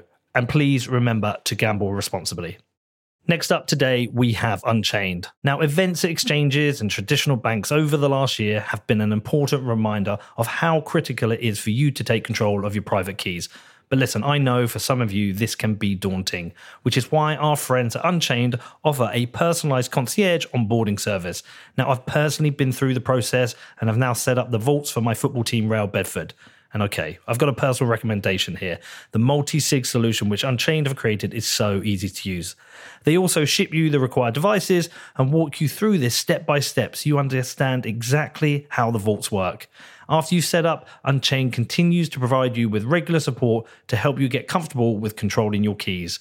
Now, if you've been putting off taking control of your Bitcoin wealth, Unchained's concierge onboarding is a simple way to get started. So book your onboarding today at unchained.com forward slash what Bitcoin did, which is U N C H A I N E D dot com forward slash what Bitcoin did. And at the checkout, you can get $50 off with the promo code what Bitcoin did. Also, today we have Wasabi who I am using to keep my Bitcoin private. Now, Wasabi is the easiest way for you to send and receive Bitcoin privately. And even for non technical people like me, it is effortless and it provides privacy by default. With Wasabi, there is no minimum amount, so you can start coin joining straight away. And Wasabi users make CoinJoin transactions together with BTC Pay and Trezor users, and BTC Pay server users can make payments in CoinJoin, which saves on fees and is a privacy improvement. Also, Wasabi have just dropped a new feature. Now, Trezor Suite users can make coin joins directly on the hardware wallet, which is obviously very cool. Now, if you want to find out more, please head over to wasabiwallet.io, which is W A S A B I W A L L E T.io. Is there any other demand response happening in any other parts of the grid now? Uh, because outside of Texas, outside of Texas, Oh, yeah, definitely. So, because we only hear of Texas, or I only have heard of Texas, but what else is happening? Is it little test projects, or is it like serious parts now? So this is an important caveat into state work. So states, the majority of energy policy takes place at the state level. Okay. That's part of the reason why Satoshi Action Fund is highly focused on the states. Not only because we feel that there's a lever there of, of bottom up grassroots ability to impact policy that can't be thwarted by DC, but also because almost all energy policy occurs at the state level. So any kind of any kind of demand response, any sort of shifts when it comes to utility regulation are, are all done through the state. The decision of whether or not to opt into a RTO or an ISO occurs at the state level. All of that is with state policymakers. And so there are plenty of states that have demand response. They've opted in, they've decided to create those programs through their public utility commission or public service commission. Those public utility commissioners, public service commissioners are the ones that oversee everything that goes on in that state. So uh, let's say like even Texas has one, but like let's say in the state of Oregon, for instance, you know you have the public utility commissioners, and they're appointed by the governor there. Some states elect them, nine states do, uh, which is a very interesting area for us that we're looking into seeing if we can get folks elected to those positions that are that are favorable towards Bitcoin. But anytime you want to change anything that, with the with regards to power in that state, you have to go through that. You can use the legislator. You can say, "Hey, state legislators, force the Public Utility Commission to do this thing," and that can happen. But um, you don't always want to go that route. You usually want to go work with. If you want a change to happen, a positive one, you want to go work with the utility through the Public Utility Commission to to let them do something. Uh, we found out really quickly uh, that utilities don't like being forced to do anything by the legislator. Uh, a funny story when we went into one state, we realized there was some backlash against one of our pieces of policy. And so we decided to put it on like the back burner and not introduce it anymore. Um, well, when we went into one, a different state, we accidentally it got introduced. The communication didn't occur properly to nix it, and it still got introduced. Well, that really pissed off all of the local utilities because it was basically forcing them to a, a new program to be created that they found was like direct competition to their business model. And so they went like all in on trying to push back on us. And we, at one point, we even had uh, to sit down with like all seven of the lobbyists from all the local utilities, and they had to, t- you know, we had to convince them that we're not like here to kill them or mess with them, like it was an accident. We're sorry, uh, but they didn't believe us, and they killed every single piece of policy that we tried to push in that state. So, what, so where have you had the wins? Where are your biggest wins? Yeah, uh, biggest wins for us are Missouri, oh, excuse me, uh, Arkansas and uh, Montana. I say Missouri because that was we came razor close to getting a third win there. We passed our right to mine bill into law in Montana and in Arkansas. Arkansas is the cleanest version. Uh, Rep McClure there, he introduced and passed that policy. We actually introduced and passed that policy in one week, which is probably a world record. Uh, we all need to thank Eric Peterson, our policy director, for that. Why did it go? Why did it move so quick? What? Why did they suddenly get it? You know, I, I personally wasn't like on the on the ground floor for that one. Okay. That was like why I say Eric Peterson. We should all he needs a big round of applause because he was working very actively in the state. Sometimes things just move like that. Like things. That's the great thing about the state level is if you get. Let's be clear. There was a ton of work done before the introduction and the passage, but it was close to the end of the session, and so it was kind of like we got to do or die right now. Introduced committee, flip to the other side, committee, you know, voted on the House and Senate, passed to the governor all within one week because it was so close to the deadline that it had to be like super fast. And right to mine, just what? What does that mean? And like, I know it's kind of obvious using the words right to Yeah. mine, but what, what protection does the legislation give? So it protects against mostly um, any sort of discriminatory practices that we've seen taking place across the country at the Oh, state level. levy taxes on Bitcoin miners. so specifically the right to mine bill protects from any sort of discriminatory zoning changes. We saw that happen in montana where in missoula county they ended up driving a bitcoin miner into a $20 million operation into bankruptcy because they changed the zoning laws around where that miner was located. Um, what happened was so missoula is a you know they have some people there that inside that admin, that I it's called administration um, the county board there that did not like Bitcoin mining and they they viewed it as a climate emergency to get rid of it so they called an emergency meeting and then they changed zoning laws so that the miner couldn't continue to operate and that was that's a form of discrimination that we made illegal in the state of Montana and, and in Arkansas Where you mentioned there are other parts of the grid that are now using demand response. Where else? Like I say, I only hear of ERCOT. Yeah, and there are, and just to be clear, there are multiple forms of discrimination we outlawed in states. If people want to go look at the policy, we have it up on our website. Um, it gets pretty nerdy, but yeah, it's just rate discrimination, zoning changes, noise complaint, frivolous noise complaints, and we also exempted Bitcoin miners from money transmitter licenses as well. Um, uh, uh, Georgia is a really good place. They have a very good demand. Uh, they have some. I want to call it demand response. They have the t- 12 coincident peaks program there, which essentially says that every single time, every month, we're going to measure when there's the most demand on the grid, and if you whatever percentage of like energy you're using at that time or tr- or strain that you're putting on the grid, that will impact how much you pay for energy for like the whole year. And so what you want to do is you want to be able to figure out when those moments are and turn off so that you don't get you don't have your your sort of transmission costs go up through the roof. Um, there are there are demand response more or less like in in some version of it in like a lot of states. Like in Oregon, we have a residential demand response. So they have a the ability for like smart water heaters, thermostats to participate. Um, yeah, I would say there's. I'd, I'd have to go look at the map again. If you Voltus has a really good map of where the in like industrial load demand response programs are at, but I believe there's about nine or ten states that have pretty significant demand response programs. That's kind of insane, really. Now, Voltus, yeah, and Voltus is a really interesting company because they're not even a Bitcoin miner, but I've spoke with some people at their company, and they, all they do is demand response. They just help people get in and participate in those sorts of programs. Um, I don't know what their revenue model exactly is and how they how they make money off that, but they said some of the, almost all their largest customers are Bitcoin miners. It, it, so a couple of things it makes me think of is that is there enough? Does the Bitcoin network have enough available capacity to support every part of the grid to be able to use demand response? And when I say that, you know, are there enough ASICs available? Uh, is there enough infrastructure? I know you can get there, um, and can enough of them make enough money off it to make it? Because it's a great demand response tool, as long as the miners can profitably mine. And then, secondly, I think, well, if if America as a country adopts this nationwide as a demand response for every part of the grid, are we centralizing mining into the US? That second question is, you know, highly debatable.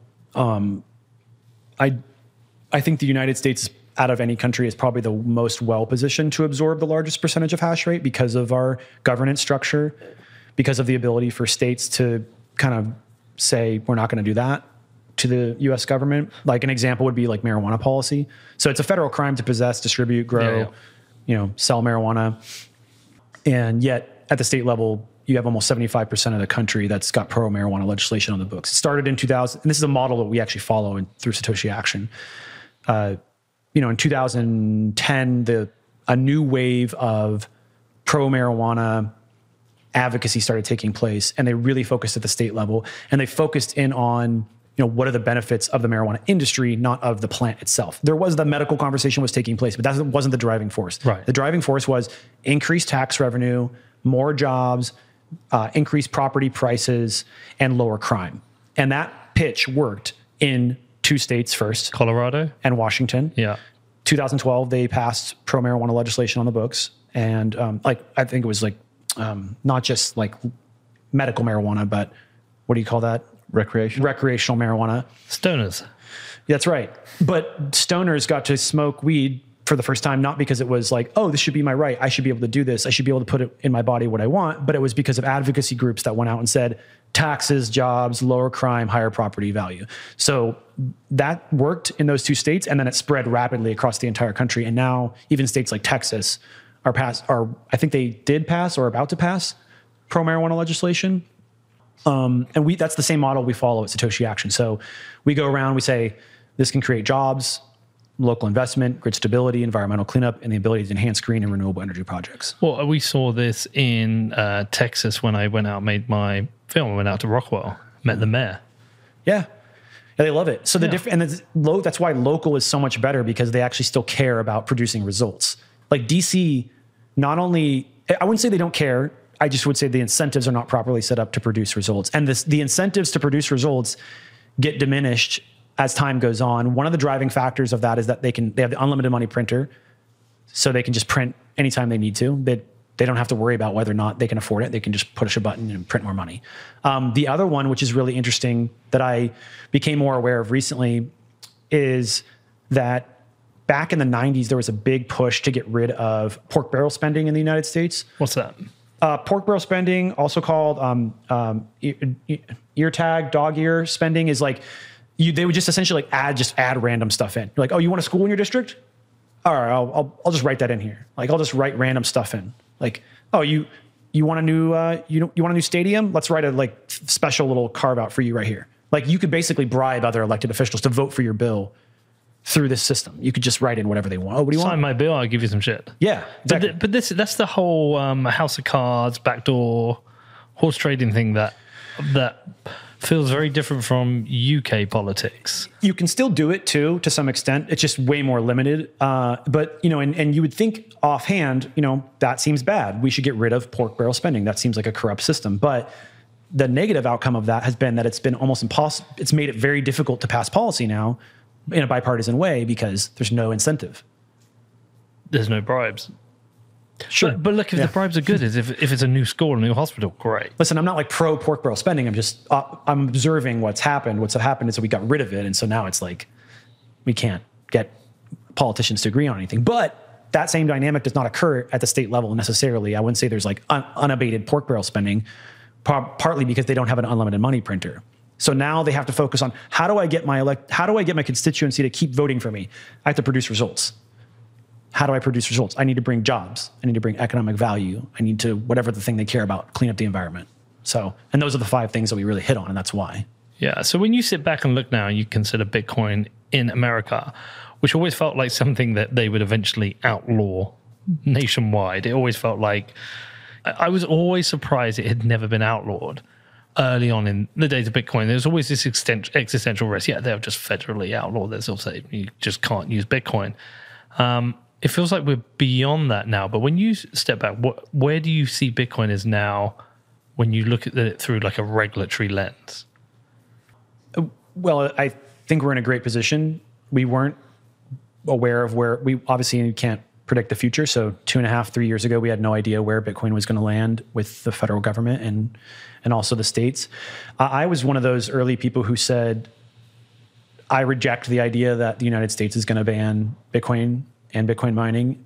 And instead, I believe that we can have a brighter future where the United States leads on Bitcoin because a, a world where the United States leads on Bitcoin is a much better world.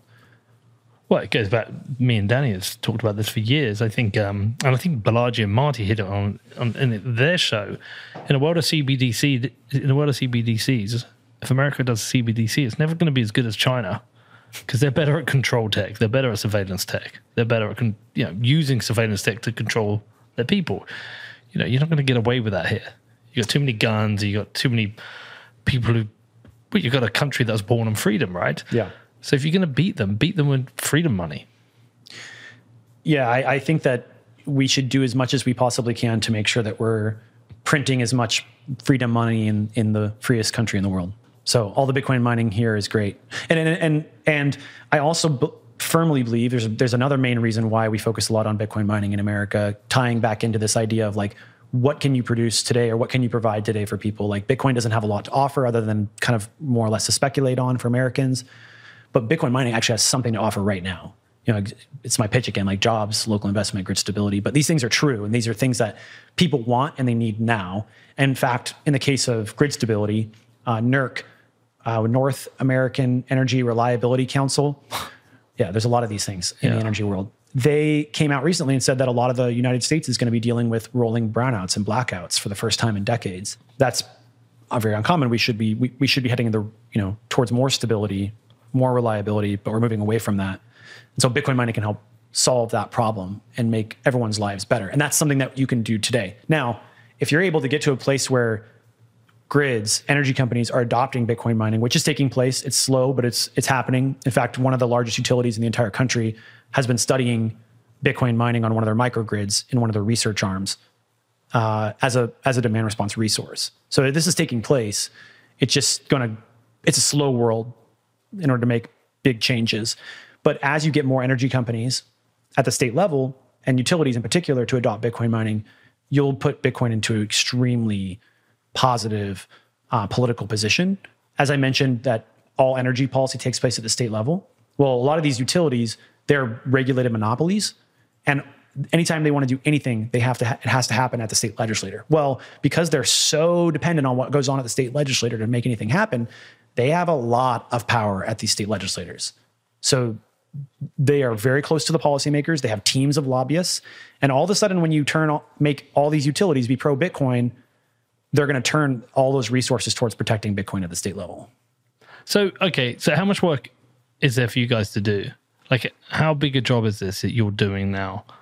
Um, because I, I I imagine there's a scenario. There's two things going on here. There's all the work you're doing for Satoshi Action Fund, really important. Honestly, dude, I'm very impressed. It's very cool. But there's also personal ambitions. you know where you want to go with your career. Yeah, you got a football team. I've got a football team. It's the cheat codes. The Bitcoin the cheat code. We spoke about that. Oh yeah, yeah, that's right. Yeah, the pre the pre talk, the pre conversation. Um, so po- politics is a very difficult game to be successful in. There's a lot of people who try and don't get very far. I've, I've tried before, and it just kind of didn't really seem to go anywhere. So it's Same not- with football, man. Yeah. It's it's it's you know, people everyone wants to move to Hollywood and be an actor, right? But sometimes it's it's a combination of luck, um, hard work, Timing. you know, relationships. Timing is huge. Oh my gosh, timing is incredibly huge. Um, I, I realized I was in a really good position to have a great career in the space in the in the political realm when I had a phone call with someone who led a grassroots effort to kind of grow the Libertarian Party back in the, I think it was like 2010s.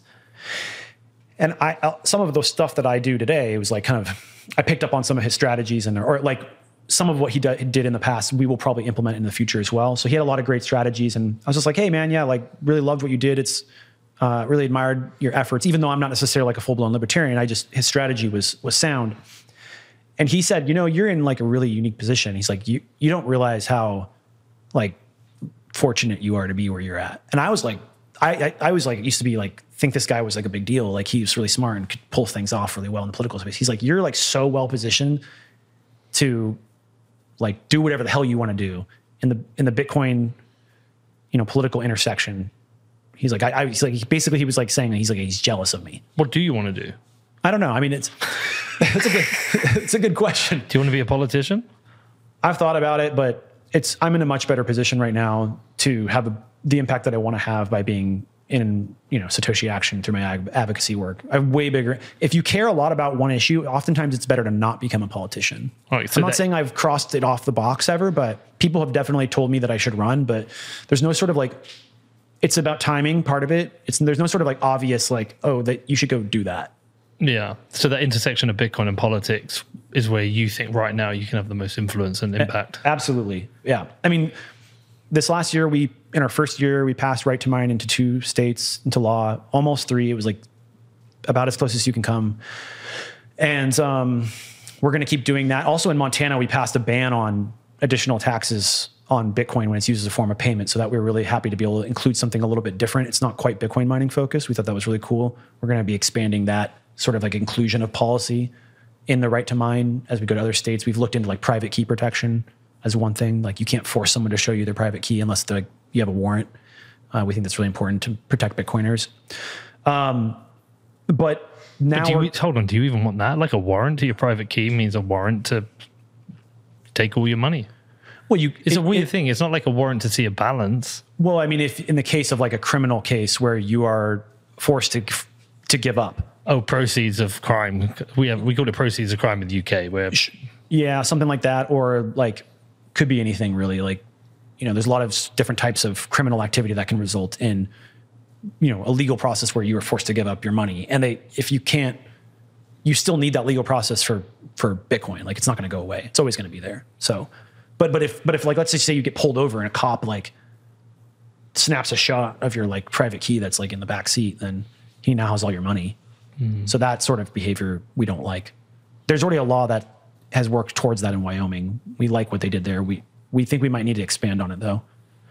But the, but the plan is to continue. There's a lot of work ahead of us. We are going to continue passing right to mine. So we're going state by state. We have already picked out our target states for 2024. This work has to start really early in advance we're way ahead of where we were last time, so we feel great about our position.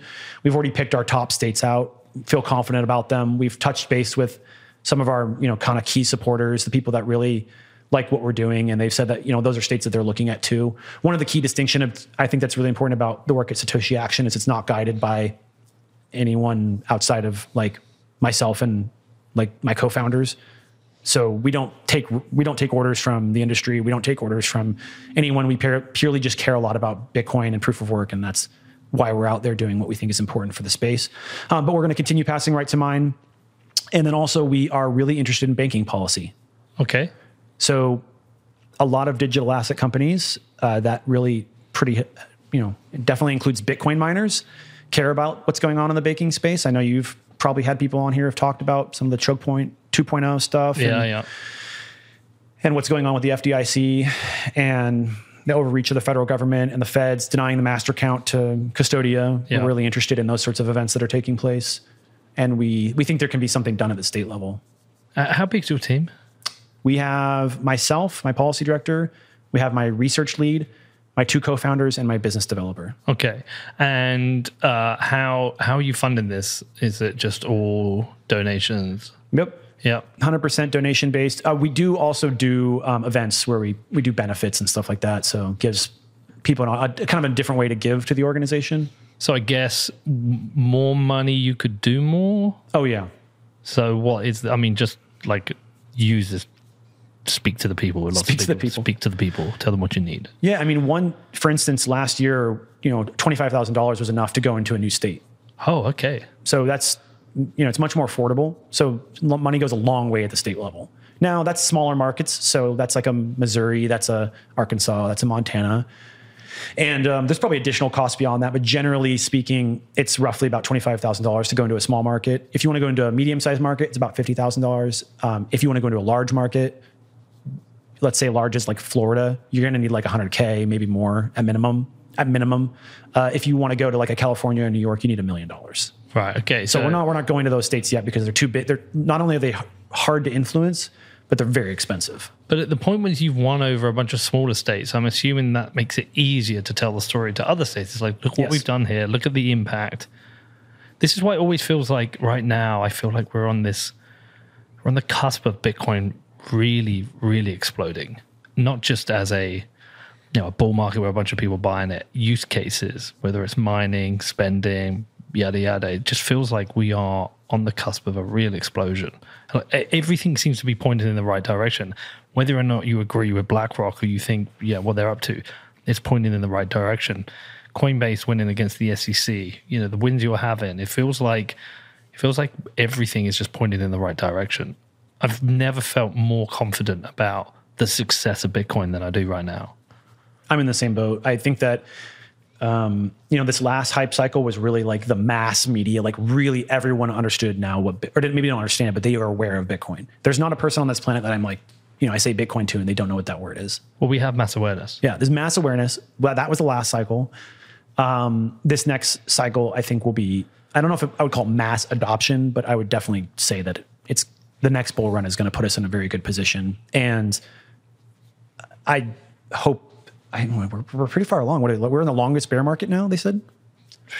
Don't know, man. I don't know. I lose track. It said someone said that the other day. They're like we're in the longest bear market ever. I was like, I barely even noticed. So, but it means we're closer to the next one. I guess is what I mean to say. The halving is on the way. You've got companies like BlackRock and many other large organizations all of a sudden that are very interested in Bitcoin. You know what? It, Larry Fink was calling it like digital gold barometer. Well, he was calling it a barometer of crime in the past. Ah, yeah. And now he's calling it digital gold. Yeah. And it's a safe haven. Well, most of the poor narratives have been defeated. Yeah. And I think what will be interesting in the next one is uh, how much of the mainstream media start to flip and actually report accurately. We, we, there was a thing on Twitter this week um, with Forbes a couple of days ago, all the positive articles and saying, oh, it's all since BlackRock. Actually, Forbes have been pretty good for a while. But the point is, we are getting better articles coming from the mainstream. It, it just remains to be seen if uh, the people like the New York Times continue to produce garbage. Um, you know, there's we, right to mine is our most popular victory, and we've passed that in two states. But we have had you know a lot of other victories along the way that are really important to us. Um, you know, we were able to go into New Hampshire. There was a commission there where they asked us about Bitcoin. We did I did my 40 to 50 minute long presentation, and at the end, it was a governor's report that came out, and it essentially directed the state to adopt Bitcoin mining into the its energy infrastructure as much as possible. love it. Uh, we recently went before a Utah task force where they, you know, asked us about Bitcoin, Bitcoin mining, and at the end of it, they said, you know, we're going to introduce two pieces of your public policy. Uh, in Texas, that was a big one that we haven't talked about at all, where there was an anti-Bitcoin mining bill there. That was where Pierre and I were kind of engaged, um, and that was SB 1751, and that was an uh, attempt to go after the industry. It's and we- defeated, right? yeah, I mean, I, de- I would say that there were many important participants in that a- effort. Uh, there usually is in big political efforts. Um, one of the most important, definitely being the TBC with Lee Bratcher. Yeah. But, and then um, there was there was others as well. The Digital Chamber that that came along and supported as well. We were a big part of we were a big part of that effort. Um, we hired a we actually had a lobbyist on on our team down there at one point where he was helping us. And he still works. He's still working for the organization. Um, we were also able to. We played a minor role in killing two other anti-Bitcoin mining bills. Uh, same same one in Texas, or different one in Texas, another one in Pennsylvania. Very minor role in those as well. We you know we've spent over a thousand hours researching. Excuse me. We've spent over a thousand hours educating policymakers and regulators on this technology. So we've become somewhat of like expert educators on why Bitcoin mining is good for grids, why it's good for utilities, why it's good for cleaning up the environment. And now that's pretty much where we spend almost all of our time. Um, another fun one too is I also got two presidential campaigns to adopt the Lightning Network. Go on. Yeah, that's the last one. Yeah, who? Uh, Vivek and RFK. Did you see when they put those QR I codes? did. I didn't know that was you. yeah. Well done. All right, last thing I do want to ask you about. Uh, we touched on it earlier. Uh, how useful has Jason's book been? I've been waiting for that book to come out Yeah. for so long. It felt like, I mean, it wasn't that long, but it was like, you know, we needed a book like that badly, desperately in the space because it, it like you've mentioned before, it's pretty one sided. The attention that Bitcoin gets, and it, this is supposed to be big. Bitcoin is supposed to be money for everybody, Anyone, not everyone. literally anyone. I mean, even BlackRock, right? Yeah. It's like it's supposed to be for everyone. So why are we having this sort of conversation that it is a, you know, Republican or conservative oriented money? And there's even this kind of like dialogue that, oh, when people find Bitcoin, they become more conservative. Like I don't think that's true at all. In fact, I've I've found that in general, when people look at Bitcoin, they tend to see if if you look at it object, objectively, you you tend to see your own values reflected back at you. So if you're a conservative, you're going to see, oh, it's small government, and that it is anti-money printer, and that um, it is you know protecting people from this runaway inflation that's going on right now. And then if you're on the Democrat side, if you're on the progressive side, you're like, this is money that anyone can have access to, no matter where their position is, no matter what where they are rank on the socioeconomic ladder, and that when they possess it, that they cannot be discriminated against. Their access to that money cannot be discriminated against. So it doesn't matter what your sex is, what your gender is, sexual orientation, what your political beliefs are. No one can stop you from using it. That's like the most progressive you know that's a huge component of like progressive ideology is equal access and bitcoin is the most equally accessible money that's ever existed hmm. at least digitally right Yeah. maybe not like physically because you, you know that's one of the benefits of physical money is that it's it's more permissionless and anyone can access it Yeah. When he when he reached out to us, we knew straight away. We're like, if is that here it's outside. it's weird because you hear it in the headphones you're like Yeah. did you play that nice Wah, wah. Um, when he- when he approached us, it was like, okay, if you can pull this off, you are you're making the most important book for Bitcoin right now. That's what I felt. Yeah. Because we were missing. Like whenever, yeah, we used to get a lot of emails, people like, uh, or comments, people like, "You- all your show is uh, right wing and libertarian.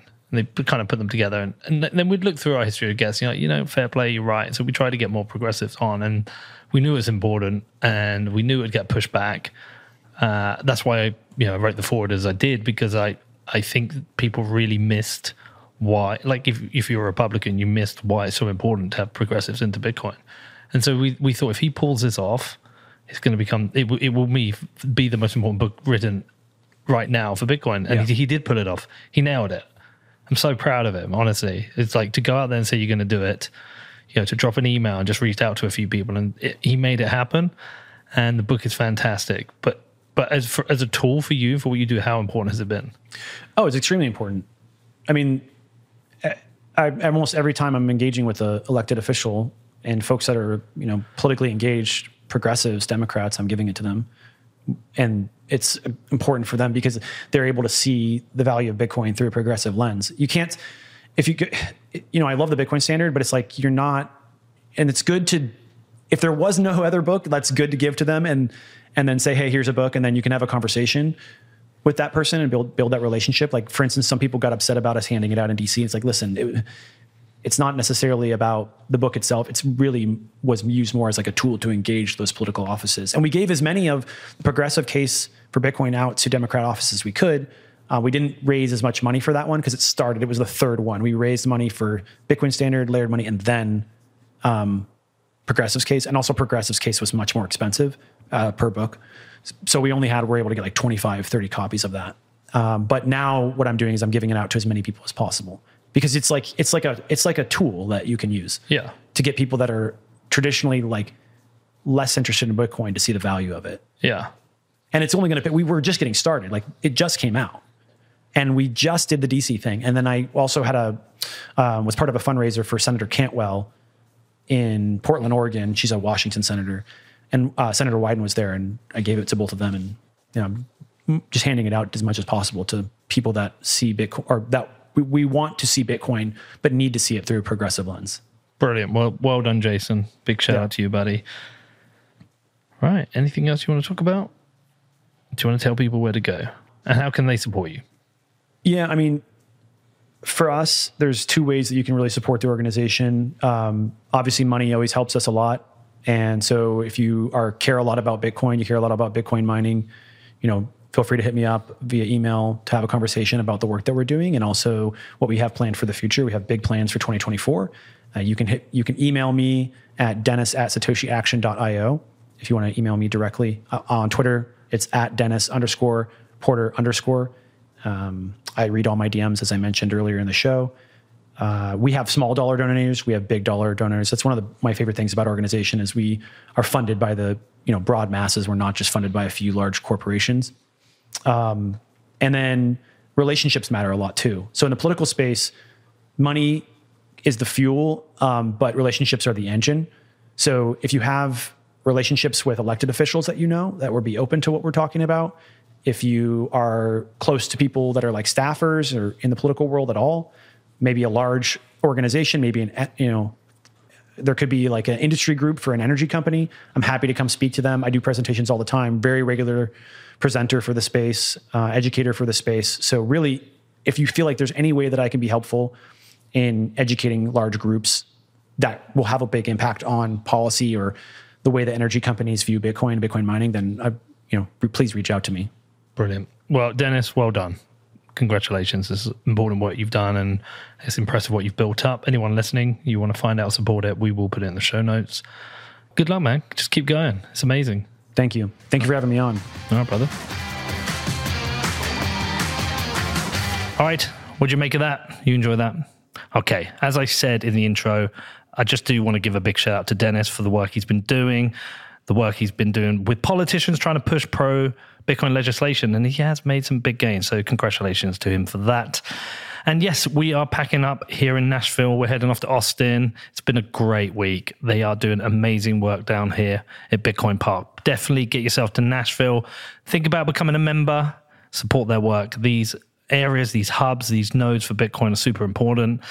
All right. Anyway, got to go. We got to head off. We got to pack up. So, you got any questions about this or anything else? Drop me an email at hello. Else, I'll see you in Austin.